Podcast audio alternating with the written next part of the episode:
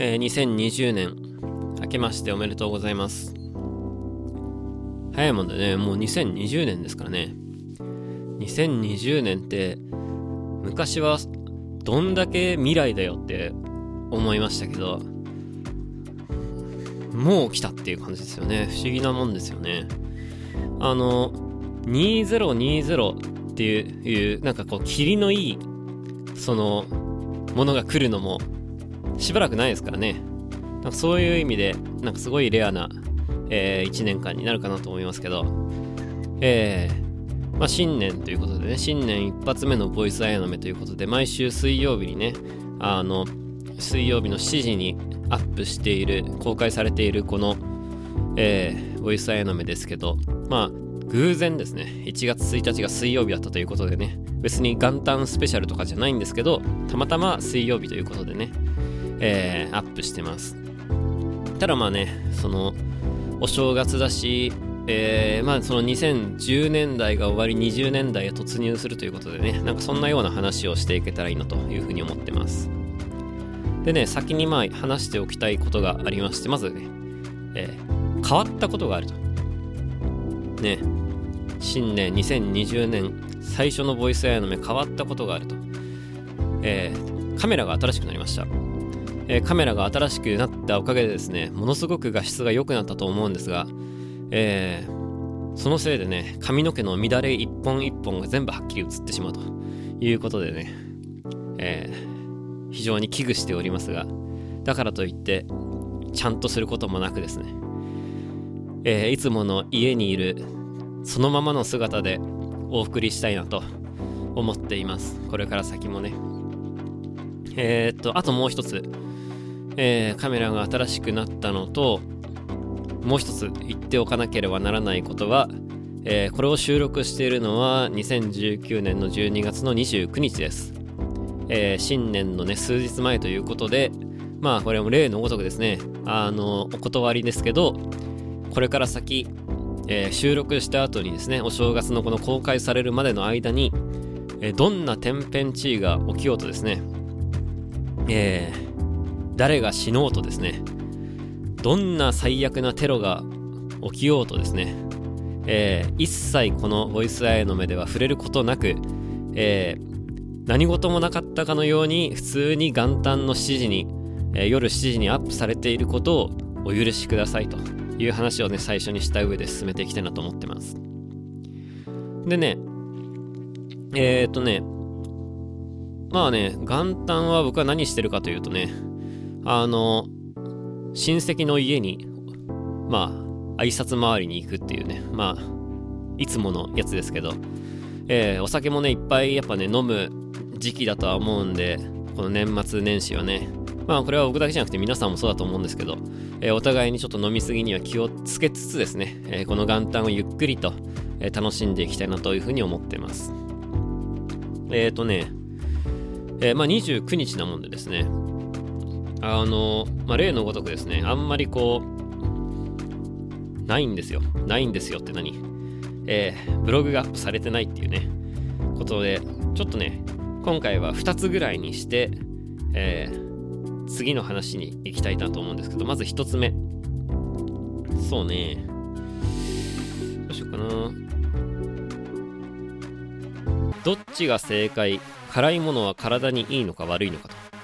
でね、僕、その中本が好きなんですよ。蒙古タンメン中本っていうね、すごい辛いラーメンがあって、で、それが多分おそらくね、僕が、えー、2010年代に一番行ったラーメン屋だと思いますし、えー、自分の一生でここのラーメンしか一生食えませんよ。どうしますかって言われた時に多分中本選ぶと思いますね。でそれぐらい中本が好きなんですけどだからといって、えー、辛いものが好きかというとね実はそうでもないんですよ。で例えばそのブログにも書きましたけどインドカレーのお店に行った時でも僕が食べるのは大体中辛なんですよ変にね冒険しないんですよ激辛に行ったりしないんですよだからね辛いものが好きというより中本が好きっていうねっていうとこもあるんですけどね。いや、仲間と言ったらね、一番辛い北極とか冷やし味噌と普通に食べますからね。まあ、不思議なもんですけどね。辛いのが好きというわけじゃなく、えー、中本が好きというね。で、この唐辛子なんですけど、あの、ちょこちょことね、何回かこの唐辛子の話はブログで書いたことあって、あの、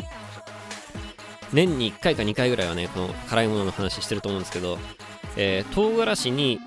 延命の効果、要するに、えー、寿命が延びる効果があるというね、えー、研究結果と、逆にこう体に悪いっていうね、研究があるっていう。で、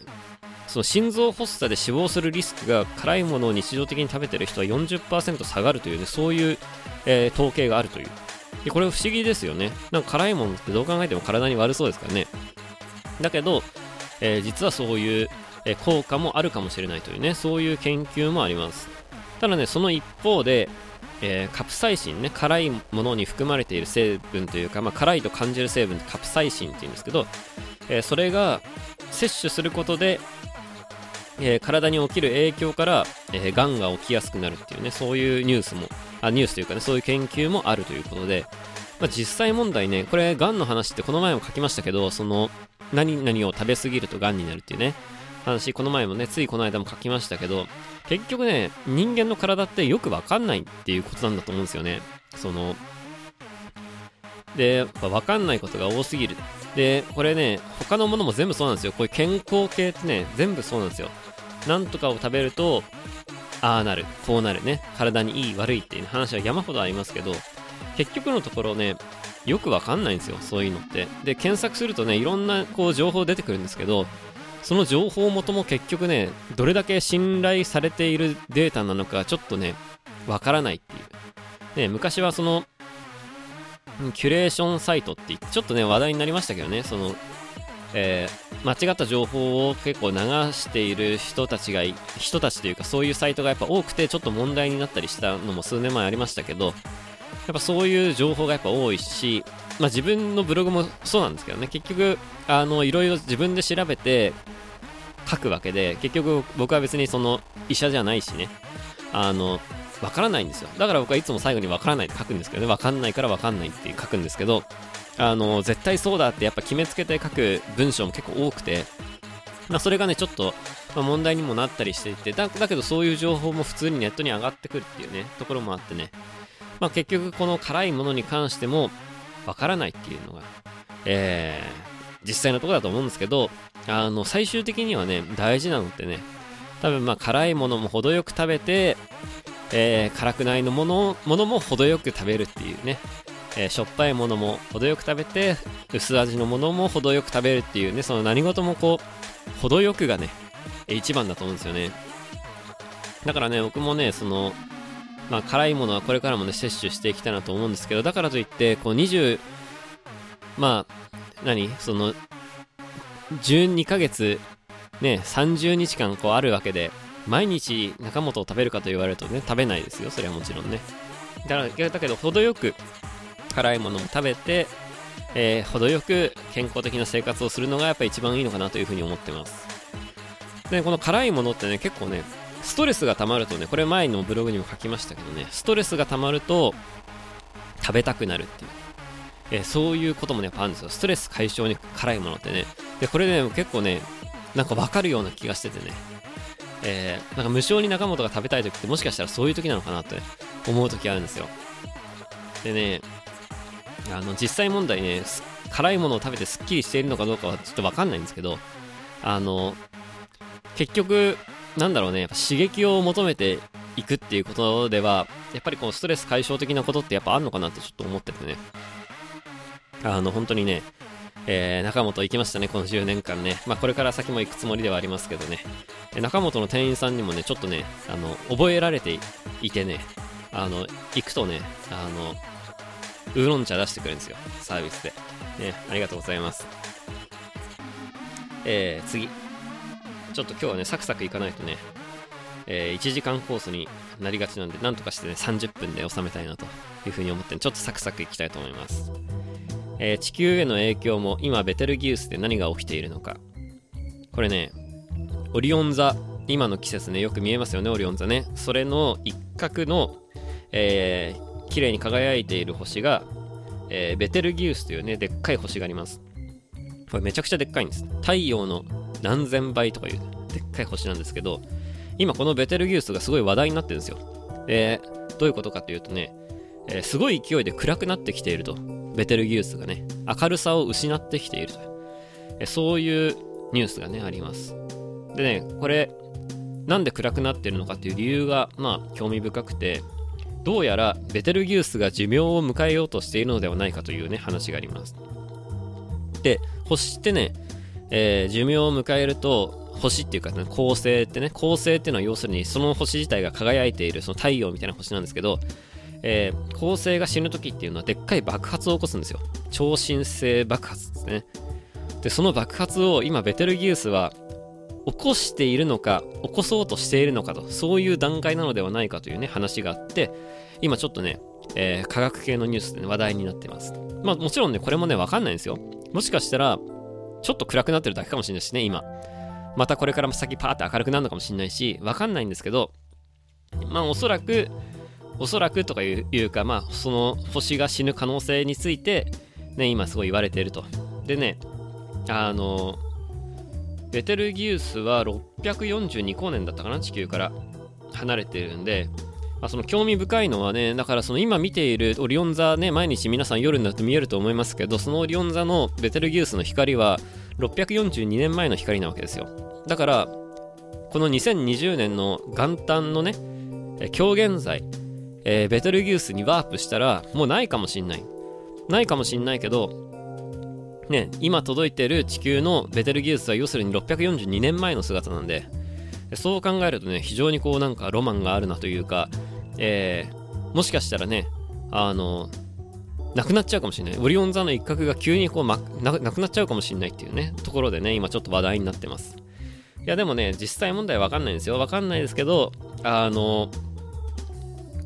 星が死ぬ瞬間で、しかもね、こんなベテルギウスみたいなでっかい星がね、え消える瞬間なんていうのをね、えー、もちろん、その地球は、地球人はね、あの、まあ、実はね、こう、星っていうのは結構頻繁に死ぬらしいんですよ。なんだっけな、この銀河でもう200年に1回ぐらいだったかな、確か、は、えー、星って死ぬらしいんですけど、それでも、多分、このレベルの大きな星が死ぬ瞬間を、こう、この現代のね、地球人が見届けることができるっていうのはなかなかないレアケースだと思うんでね、あの、もしそんなことがあるとしたら凄まじい天体ショーだなというふうに思うわけです。で、まあ、すごい遠い642光年も離れた場所なんですけど、地球に影響はないかというと、まあ、それもね、100%とは言い切れなくて、その、もともとね、地球っていうのはね、何回かこう大量絶滅をした経験があるわけです。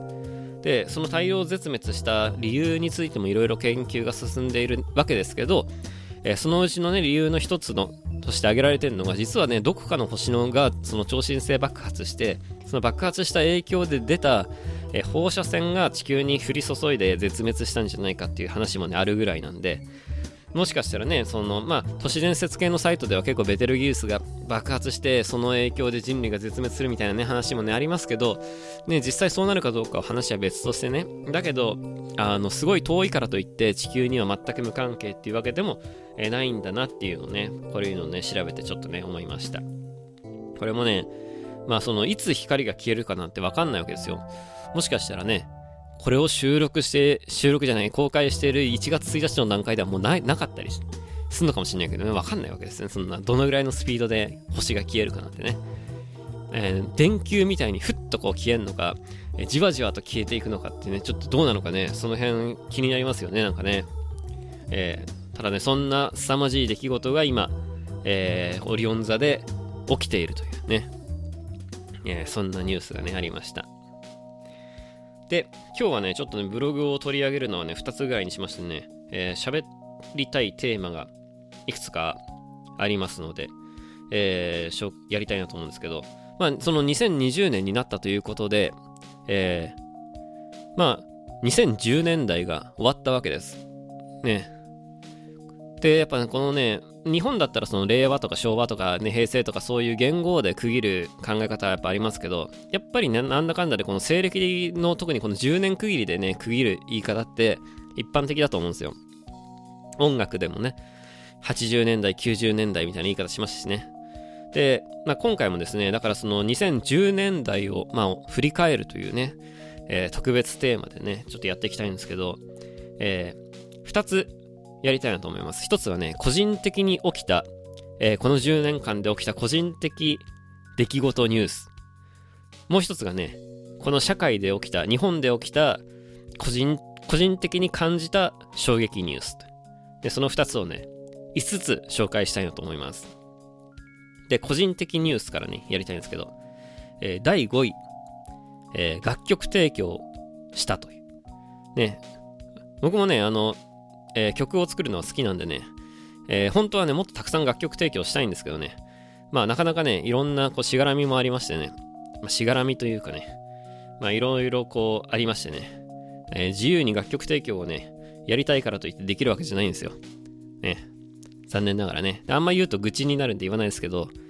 えー、今年、この10年間でね、あの、心霊写真部というね、映画の音楽もね、やることができましてね、本当ありがたい機会だったなと思いますけど、とてもね、楽しくね、やらせていただきました。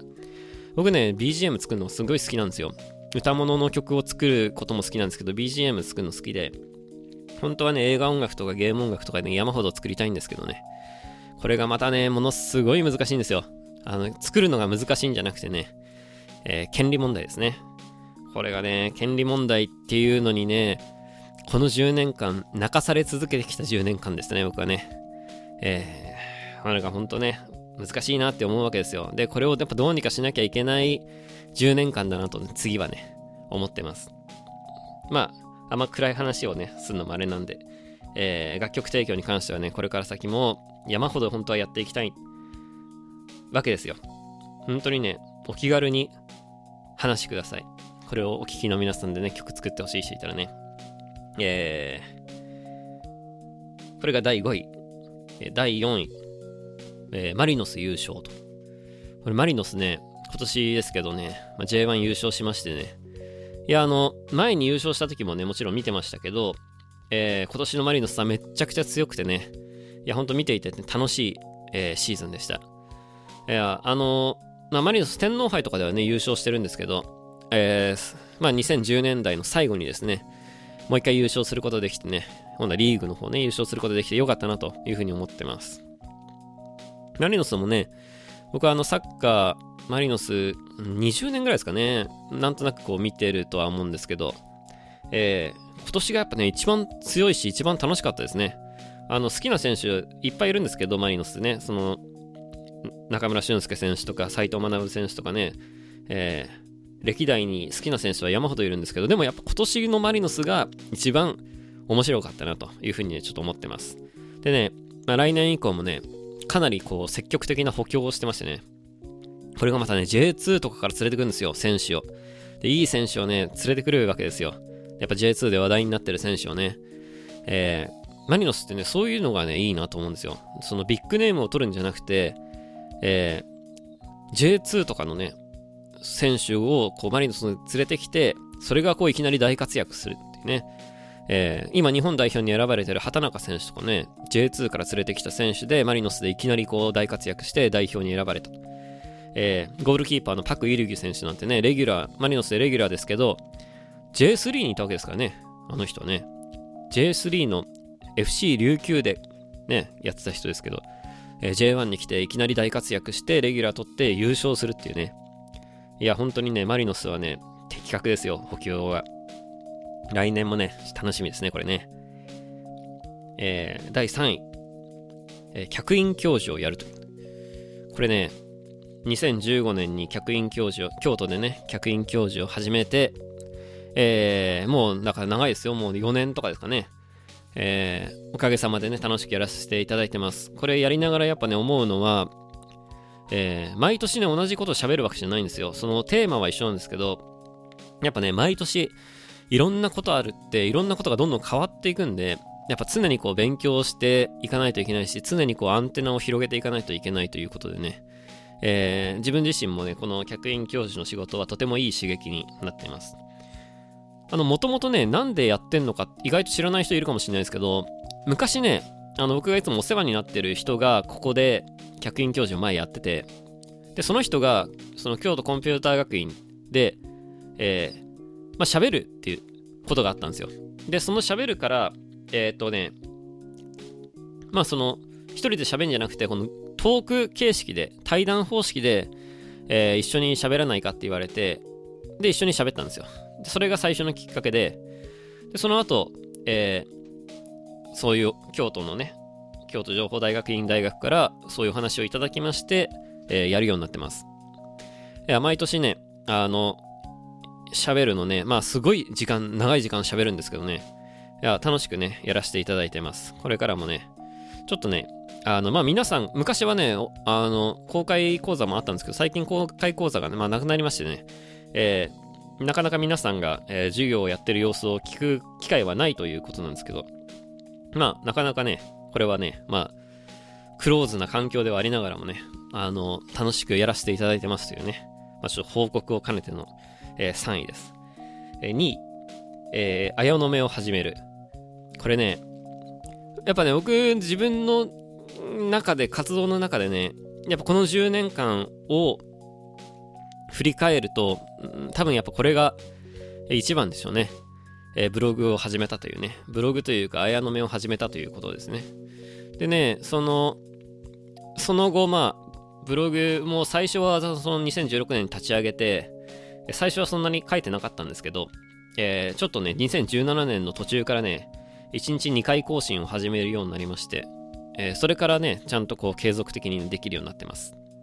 やっぱなんかこう自分の中でね、定期的にやるってすげえ大事だなとね、ちょっと思うようになりまして。まあそれもね、ちょっと試しにね、どこまでできるかなと思ってね、えー、挑戦してたんです、最初はね。だけど結果的にね、どんだけ忙しくても意外と1日2回更新ができてるなっていうのをね、ちょっと今思ってます。まあ、これから先もね、あの、まあ、自分に何かが起きない限りは1日2回更新をね、やっていきたいなというふうに思ってます。まさすがに、その何、すげえ怪我したとか、すげえ病気になったとかしたら、ちょっとお休みするかもしれないですけど、あの、基本的には1日2回やるつもりでね、いるのでね、え、これから先もぜひお付き合いくださいと。で、ブログもね、その、ただブログ文章書くだけじゃなくて、そのトークイベントとか、えー、こういうね、ボイスアイアの目の喋りのね、方とかもね、やれてるのもね、こう、いいなと思うんですけど、あの、文にとらわれることなくですね、文章だけにとらわれることなく、いろんなことを、えー、多角的にね、発信していきたいなというふうに次のね、10年間は目標目標に掲げてます。えー、なんとかね、まあこれも自分で、自分でやるしかないんで、ね、誰かスタッフがいるわけじゃないんで、自分でやれる範囲でやるっていうのがテーマなんで、大規模なことはできないかもしれないですけど、まあ、自分のやれる範囲でね、いろいろこう、裾野を広げていきたいなというふうにね、ちょっと思ってます。で、トークイベントもね、ちょっと最近、あの、できてないんですけど、あの、まあ、1回やって、すげえ台風で、えー、2回目すぐやって、ね、おかげさまで2回ともソールドアウトしましたけど、あのね、まあ、そのままのペースで3回、4回、5回と続けていくこともできたんですけど、あの、なんかね、ま、マンネリ化するのも嫌だなと思って、なんかマンネリ化する前にね、ちょっと一回、えー、止めて、なんか、もちろんね、これから先もね、ちょっとトークイベントをやりたいんですけど、何か自分の中で新しいテーマを決めて、トークイベントをね、やっていきたいなと思ってるんで、まあ、どういう形になるかわかんないんですけどね、必ず、えー、3回目のね、あのリアルアイアの実をね、やるつもりでいます。結構ね、皆さんからの手紙とかでもね、トークイベントやってほしいっていうね、えー、声をいただきますのでね、ぜひね、これやりたいなと思ってます。で、そうね、あの、2000、えー、っと、綾野目に関してはそう、まだね、あのー、いくつかやりたいことがあるってね、このいろいろ言ってて、このボイスアイナメもそのいくつかやりたいことの一つではあったんですけど、えー、いくつかやりたいことはあるんですよ。あの、あるんですけど、まあ、すぐにちょっとできる状況ではないというところでね、えー、まあでもこの2020年代もね、あの継続していろんなことを発信していきたいなと思ってます。えー、1位、野球にはまる。これね、僕はね、昔からそう、サッカー派だったんですよ。まあ皆さんもご存知の通りね。えー、サッカーを見るのが好きで、スポーツ観戦といえばサッカーだったんですけど、ここ数年というか、ここ2年ぐらいはもう完全に、えー、野球も好きですね。サッカーも好きですけど、野球も好きです。えー、ベイスターズの試合を見てます。えー、さらにね、あの朝はね、大リーグを見るというね、朝、大リーグで大谷翔平の活躍を見て、えー、夜、ベイスターズの試合を見るというのが僕のね、あの野球のシーズン中のね、過ごし方なんですよ。えー、まあ見ると言っても、ずっとこう区切るように見られるわけじゃなくて、まあ仕事もありますからね。あの、家でね、作業中にタブレットで無音にして脇で流しとくっていうのが僕の野球観戦のスタイルです。ね。来年は筒香がね、行くんですよ。大リーグにね、メジャーに。筒香と大谷が同じチームだったらね、一石二鳥だったんですけどね、残念ながらね、こう、別チームということでね、試合時間とかどうなんでしょうね。まあ、どっち見るかな。どっちも見たいけどな。難しいですね、これね。まあ、えー、そんな楽しみが、大リーグの楽しみについてはね、一つ増えました。ベイスターズから筒香がいなくなるのは残念ではありますけど、えー、 DAZN のおかげで、えー、これから先もね、筒香選手も、ベイスターズも応援していきたいなと思ってます。これ野球ね、あれなんですよ。なんで僕が野球を好きになったかっていうとね、えー、まあ、これ間違いなく言えるのはね、あの、アンジ君とね、ユウ君がね、野球が好きなんですよ。で、その2人の影響で野球を見るようになりました。で、プロスピエースっていうね、野球のゲームをやってるおかげで、こう、僕とプロ野球がね、身近な存在になってるわけですけど、そもそもそのプロスピエースというゲームを始めたきっかけもアンジ君ですからね。あの、本当にね、あの2人のおかげで、僕がこんなにね、あの、ハマる新たな趣味をね、提供してくれたということでね、本当に、えー、アンジ君とユウ君にはね、感謝してます。いや、本当にね、でも2010年代にな迎えた時にはね、まさか2020年代を迎える時にこんなにプロ野球ファンになってるとはね、夢にも思いませんでしたね。えー、人生ね、何があるかわからないということではありますけど、これはね、皆さんにも言えることでね、えー、まあ僕はもちろんあれですよ、サッカーも好きなんですよ。あの、皆さんもご存知の通りね。で、あの、逆に離れたものもあると思うんです、この10年間で。で、僕がこの10年間で離れたものは、例えばそのテレビとか、えー、テレビ、テレビは離れましたね。完全に離れましたね。で、他にも何かあると思うんですけど、ちょっとパッと出てこないんですけど、あの、離れたものもあると思うんです。で、皆さんも多分ね、離れたものもあると思うんですよ。ただね、こう好きなものってやっぱね、増やすものだと思うんですよね。だから皆さんもね、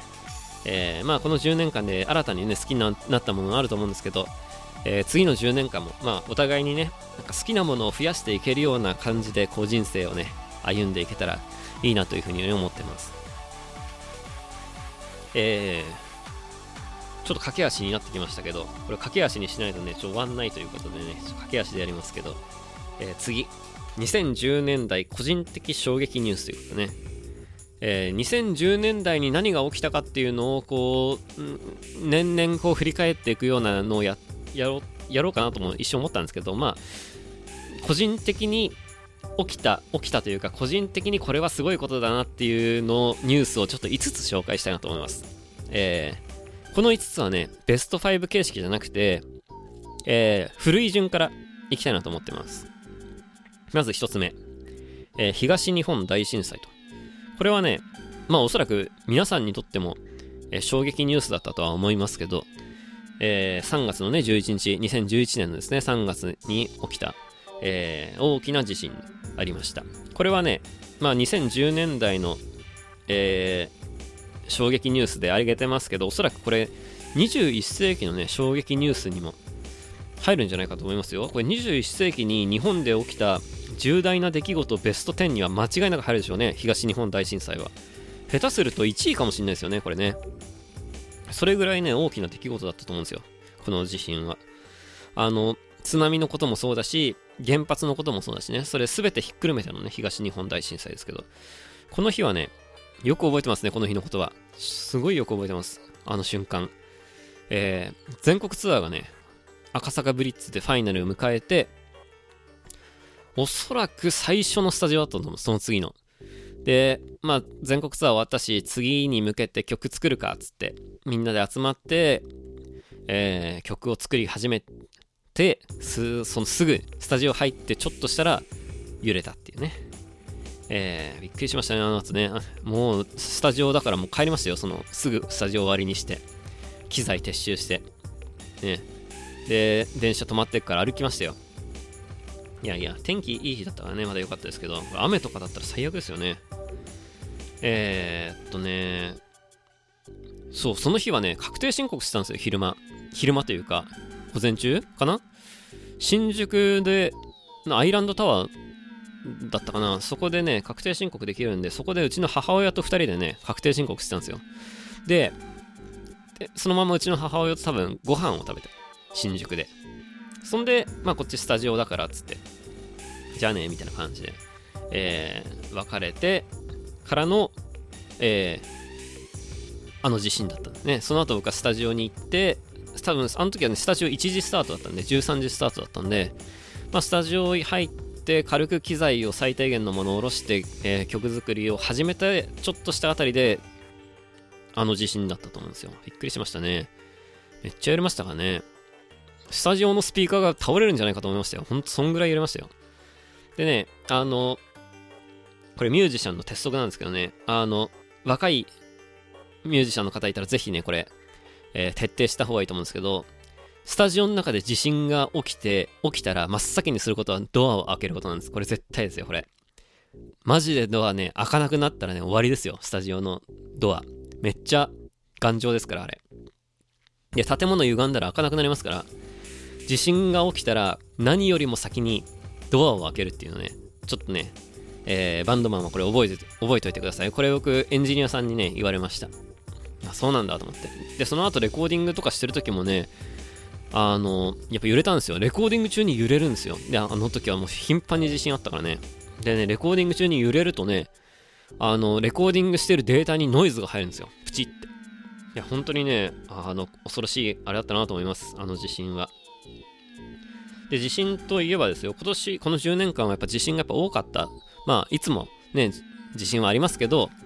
あの、いろんなとこでね、地震があって、その札幌とかね、大阪でもかなり揺れましたけど、まあ、僕のそのこの10年間で地震というとやっぱ東日本大震災もそうなんですけど2016年のね熊本で起きた大きな地震もねやっぱかなりね、まあ、衝撃的でその時は僕は松江にいたんですよ。でその次の日にに、えー、九州に移動して、えー、九州で熊本と福岡でライブをやるっていうねそういうスケジュールだったんですよ。で松江でライブ終わって機材片付けてる時に、えー、通知が来て、え熊本で震度7っていう通知が来てえー、みたいな感じになって、で、テレビをつけて、ライブハウスでね。だけど、こう、画面も真っ暗だし、あんまり向こうの様子がわかんないんですね。で、まあ、とりあえずまあ、情報があまりにも少なかったんで、でその時はね、揺れた直後は、あれ？だったんですけど、その後ね、あの、まあ、福岡にね、移動するわけですよ。で、福岡に移動して、いや、これ本当にマジでやばいみたいな感じになって、結局ライブは中止になったんですよ。えー、熊本と福岡ね、両方とも中止になったんですけど、その福岡で中止になって、なったもんですから、まあその、まあ福岡にいるわけですよ。で、夜、あの時多分ね、ようさんとゆうくんと3人でご飯食べてて、その後ゆうくんと2人で夜中まで飲んでたんですけど、飲んでる時に夜中にね、凄まじい地震があったんですよ。で、それがどうやら後のこう熊本地震の本震だったわけですよね。あれめっちゃ揺れましたからね。ほんとビビりましたよ、あれ。あれ一人だったらね、もっとビビったと思うんだよ、あの時。いや、よく今思えばですよ、その東日本大震災もうちのメンバーと一緒にいて、あれもね、一人だったら超怖かったと思うんですよね。なんかみんなでいたから、なんとなくこう、こう何まあ怖かったけど、なんとなくこう、妙な安心感みたいなのもあって、あの熊本の地震もね、あれ一人だったら超怖かったと思うんですけど、まあ、ゆうくんもいたし、ね、お互い超酔っ払ってたから、けど、まあ、酔いは一瞬で冷めましたけどね、あの時さすがにね。えー、テレビつけて、ちょっとね、いろんな話もしましたけど、その地震に関するね。いや、あれはほんとびっくりしましたね。で、熊本で地震が起きた時の震度が、ちょっといくつだったかパッと出てこないんですけど、確かね、あの時に見た報道だと、東日本大震災の時の東京の揺れよりももしかしたら確か大きかったと思うんですよ。ちょっといくつだったかもしかしたら同じ5強だったかもしれないですけど、福岡確か6弱だったような気がするんですよね、あの時。どうだったかなでもしかしたらね、僕が経験した、人生で経験した地震で一番大きかった地震がね、2016年の熊本かもしれないですね。えー、福岡で感じたあの地震が一番人生の最大レベルのね、えー、地震だったかもしれないなと、えー、いうところでね、このやっぱね、2010年代は、あの、まあ、2010年代はというか、まあ、日本にいる限りいつもですけどね、こういう災害は常に起きるなというところで、えー、次の10年間もね、この災害に関しての意識であったり、えー、予備知識であったりということに関しては、これから先もね、ちょっと、えー、自分自身もね、注意していかなきゃいけないなというふうにね、えー、思います。次、アップローチ登場。2015年。これアップルウォッチね、僕ね、発表された時にね、これ衝撃でしたよ。本当にこれで、あの、生活は変わるとね、その時すごい思いました。で、ぜひね、この生活が変わったのをね、もう最初から体験したいなと思ってね、アップルウォッチをね、速攻予約したんですよ。えー、アップルウォッチの予約始まって、もうね、貼り付いてたスマホに。で、直後にね、もう予約完了してね、よっしゃーって感じでしたけど、あの時確か NAC5 に向かう電車の中で予約しました。でね、Apple Watch 発売当初はですね、あんま売れなかったっていうね。で、これいらねえじゃんみたいな声も多かったんですけど、今となってはね、やっぱ非常に売れてるらしくて、ね、つけてる人も増えましたね、Apple Watch ね。えー、2020年代はやっぱこういうね、ウェアラブルタイプのね、えー、サービスが、サービスじゃない、あの、機器が増えていくと思います。腕時計型もそうですし、僕が注目してるのはね、メガネです。メガネ型の AR の、え、スマート機器が、え、まあ、おそらく2020年代には各社からね、登場するでしょうけど、まあ、その辺がどういう風にね、打ち出されていくのかなっていうのをすごい楽しみにしてます。で、多分僕もね、買います。AR グラス。どこの買うかわかんないですけど。えー、それをね、買ってぜひね、綾の目でもレポートしていきたいなと思ってるんでね、そちらも楽しみにしてください。えー、次。音楽サブスクリプション。2015。これも2015年ですね。えー、僕はね、アワーを使ってるんですけど、で、その2015年あたりでね、日本で、えー、各社ね、えー、こういうサブスクリプション型のね、音楽サービスがね、登場しました。これもね、やっぱね、非常に大きな出来事でしたね。あのね、えー、まあ2000年代は何かとまだ CD 文化でしたけど、まあ今はやっぱデータ、音楽はデータっていう考え方がやっぱ非常に多くなってきてる。でその音楽は物なのかデータなのかっていうね話を僕はよくするんですけどあのそこをねちゃんとこう考えられないとこうしっかりとねあの今の時代にこう合わせていくことができないなと思っててその CD は物ですけど音楽という存在自体はやっぱデータなんだと僕はね思ってます。でねその CD です。まあ、1枚その1000いくらとかで売ってるじゃないですか。で、データも1曲250円とかでね、こう売り切りタイプだったんですよ。iTunes Music とかでね。で、そういうね、なんかね、売り切りタイプだと、そのなんかその物とデータっていうのがね、すごい曖昧な感じなところもあるわけですよ。で、曖昧な感じがあるから、その、ミュージックカードとかそういうね、ダウンロードできるカードを作るとかね、そういう話にもなってくるわけですけど、そのサブスクリプション型のサービスっていうのは、もうそういうのをね、すっ飛ばしてるわけですよ。だから音楽が物かデータかっていう次元の話じゃないないわけです。このサブスクリプション型の音楽サービスね。これね、非常にやっぱ衝撃的だと思いますよ。この音楽の。音楽業界の構造を変える発明だと思いますよ。サブスクリプション。サブスクリプションってね。レコードを、えー、蓄音機が登場してレコードを作ったのと同じレベルのね、話だと思うんですよ、これ。でね、音楽っていうものの考え方をね、変えていくで、今までは、その、ものであったり、ね、データであるっていうね、そういう単体の存在だった音楽がね、その音楽のサブスプリクションが2015年に登場した時に、えー、音楽がインフラになるとで。音楽だけじゃなくてエンターテインメントがインフラになるっていうね。あの、水道、電気、ガスと、インターネットの回線とかね、そういうのと同じレベルで、えー、エンターテインメントが、あの、蛇口をひねれば出てくるっていうね、そういう世の中になっている。これを感じさせるのが2015年のね、えー、音楽サブスクリプションのサービスの登場でしたね。これは非常に大きなことなんですよ。これを、これがいかに大きなことであるかというのをね、説明するのがね、ちょっと難しいんですけど、あの、少なくともやっぱエンターテインメントの提供の仕方っていうのはすごい変わってきてて、えー、Hulu とかね、Netflix とかもありますけど、その、いつでも自分の好きな時に好きな動画や音楽を聴くことができる。YouTube なんか絶そうじゃないですか、基本的にね。そういうサービスが、やっぱ2020年代にどういう風に新しいエンターテインメントを作っていくかっていうのが、まあ、エンタメ業界に関してはね、どの分野でもこう注目される存在になるのかなと思ってます。えー、次。えー、2016年 SMAP 解散。これね、びっくりしましたね、これね。SMAP 解散は、これ日本の芸能界にとっては非常に大きな出来事だと思いますよ、これ。でね、芸能界ってね、あの、皆さんご存知かどうか知らないですけど、あの、結構ね、妙な慣習が多いんですよ。で、その中の不思議な慣習の一つが、ね、みそぎの期間っていうの。あの、事務所を辞めたら、まあ、すぐに次の事務所にね、移籍して活動することももちろんできますけど、えー、事務所の抜け方によっては、それができないこともあるんですよ。ね、あの、何年間かみそぎの期間っていうのを空けて、それをみそぎを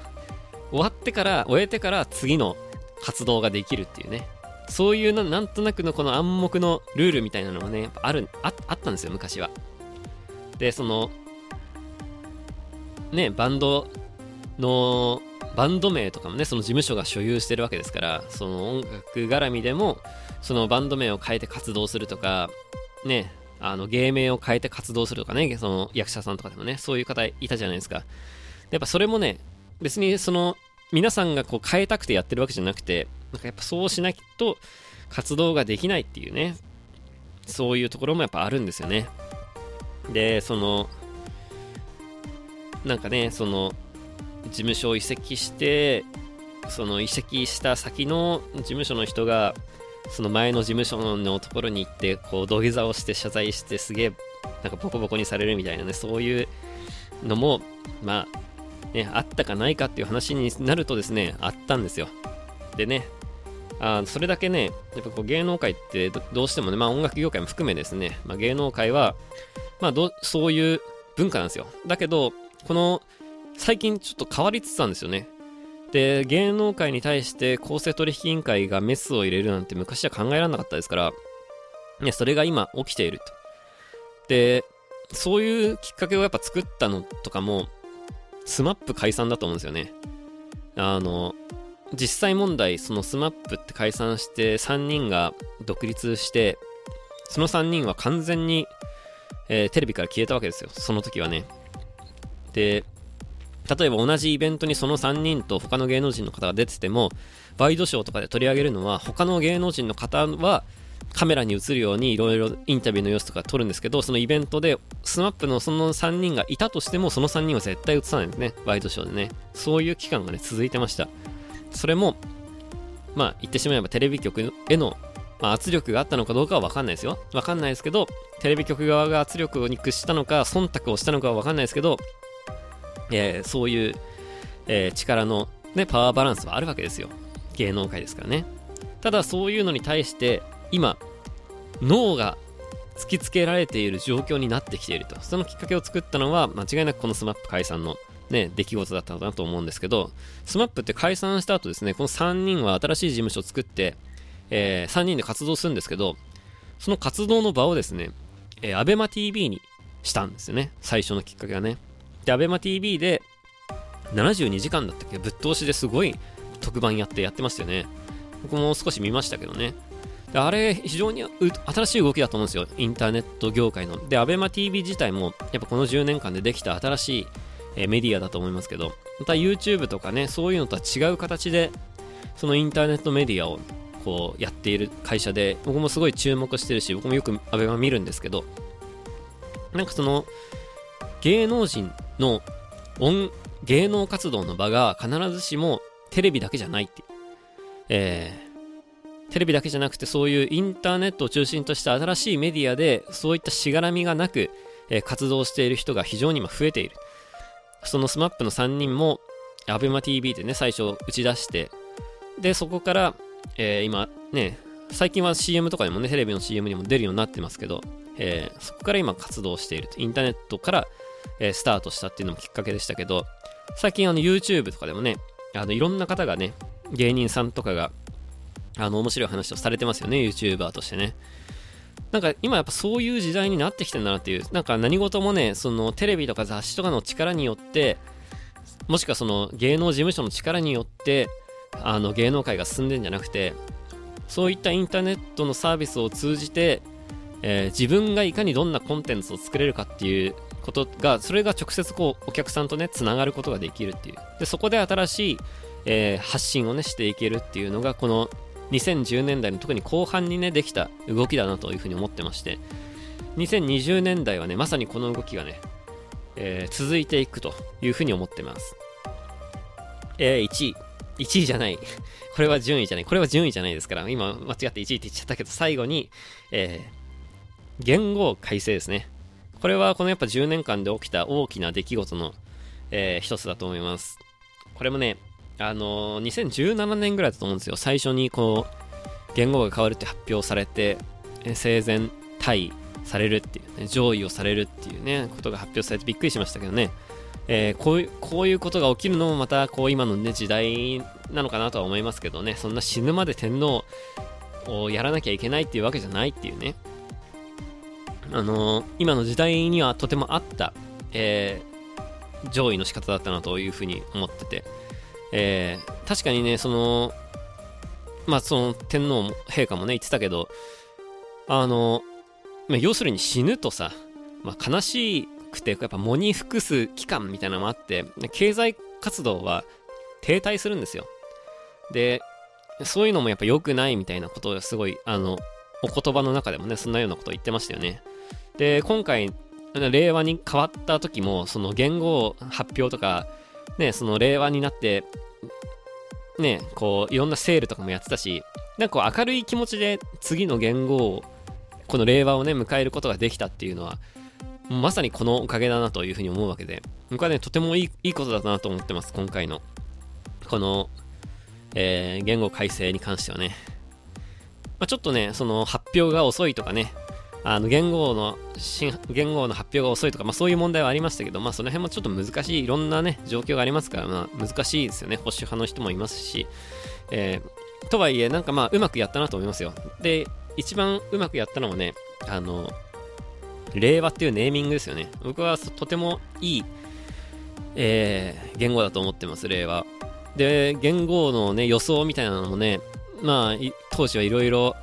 出ましたよね。僕もブログで言語予想しましたけど、外れましたけど。で、僕が書いたブログの中に出てきた言葉がですね、あの、後にリークされた政府の新しい言語のアイデア案のいくつかの中にね、入ってたんですよ。休暇っていうのがね。あの、今までのセオリー通りに、えー、言語をつけていったらきっとこんな感じだろうと思ってね、あの、書いたんですけどね、ちょっとぜひね、僕の昔のブログをね、興味ある人読んでほしいんですけどね、結構いい線いってたと、あ、いい線いってたんだなと思って、その時見ましたけど、ただね、あの、今思うのは、間違いなくね、旧家よりも令和の方が良かった。あの、変なね、名前になんなくて本当良かったなというふうに思ってます。これはね、あの、日本政府あの、よくやったと思いますよ。これね。あともう一個よくやったなと思うのはね、この令和っていう情報がバレなかったことですね。えー、他にね。これはに関しては本当によく秘密を守ってくれたなと。このインターネット全盛期にね、あの、どっからでも情報が漏れる時代にですね、えー、誰も言わなかったっていうのはすごいよかよくやったなというふうに思ってます。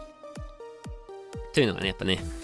えー、この10年間にあった出来事ですけど、まあ、この10年間もね、いろんなことありましたけどね、次の10年間、2020年代の10年間もきっとね、いろんなこと起きると思いますよ。えー、いいこともあればね、えー、悪いことも起きると思います。ね。2020年代を振り返るみたいなのをやった時にね、どんなことが待ってるんでしょうね。えー、な、な、何が起き、何が起きようともですね、えー、まあ、頑張ってね、この10年間も生きていきたいなとは思いますけど、えー、そうですね。まあ、一つ言えるのはやっぱこの、なんだかんだでこう10年間を振り返って、まあ良くないことがね、今回も、この10年間もちろん起きてますけど、まあ、まあ良くないことは起きてますけど、まあいい10年間だったなとなんとなくね、こう思うわけですよ。その、自分的にねでやっぱこれをねやっぱ思えるかどうかっていうことがね重要だなと思っててあのまあ良くないことは、ね、絶対起きますからあの人生ですから。ね良くないこと絶対起きる起きるのは承知の上でですねあの次のこの2020年代も10年後振り返ってあいい10年間だったなと意味のある10年間だったなと思えるようなね10年間の過ごし方をしていきたいなというふうに思ってるんでぜひねあの皆さんもねそうであってほしいし、えー、なんかそういうふうにできるようなね前向きなブログであったり前向きな発信をねこれから先もしていきたいなというふうに思ってます。これね綾野目に関してはねあのあの結構小難しい話をね綾野目で、えー、してますけどね。してますけど、えー、皆さんがねそういうのにこうみんながみんな興味あるわけじゃないことはよく知ってるわけですよ。でその SNS とかに関しても僕はもう全然ブログの更新情報しか出てないですけど、え、多分皆さんが皆さんがっていうかこれをお聞きの皆さんは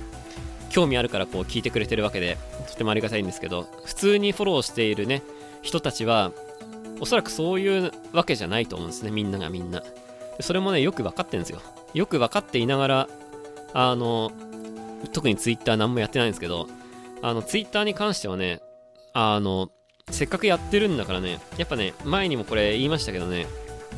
なんとか自分の中で面白いことができるようにねあの勉強中というかね、まあ、勉強中というとあれですけどこう考え中というかねまあ面白いことっていうか何か企画するとかいうことじゃなくて自分の中でこう腑に落ちる使い方ができるといいなというふうなことは思ってます。だからもうなんか Twitter 全然あんまね書いてないですけどあのやめたわけじゃないって。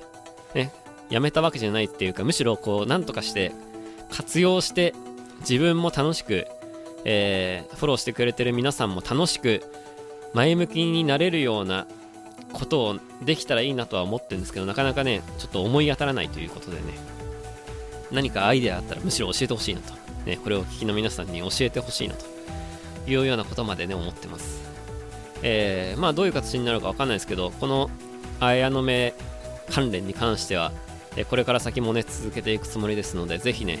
えーこれから先この次の10年間もね、えー、お付き合いいただけたらいいなと思ってます。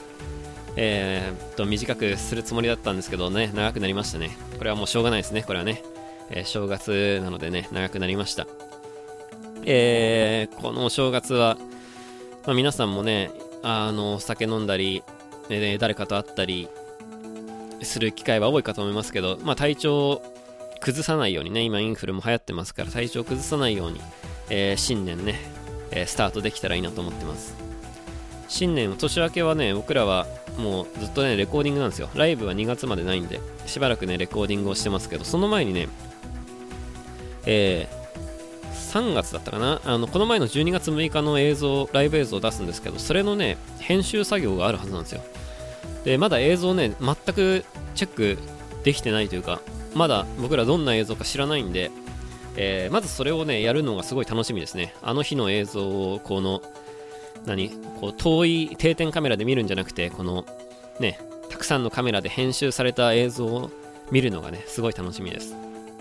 ぜひそれもね、えー、最初に、皆さんも多分最初のに受け取る情報は多分それだと思うんですけど、えー、そちらの方の完成もね、楽しみに待っててほしいなと思います。えー、2月のね、男女限定のえー、ライブもね、もう数年間続けてますけど、そちらの方もね、ぜひ、えー、足を運んでくれたら嬉しいです。で、春以降は全国ツアーということでね、えー、今年も頑張ってやっていきたいなと思います。ブログもね、いっぱい書いていきたいなと思うんで、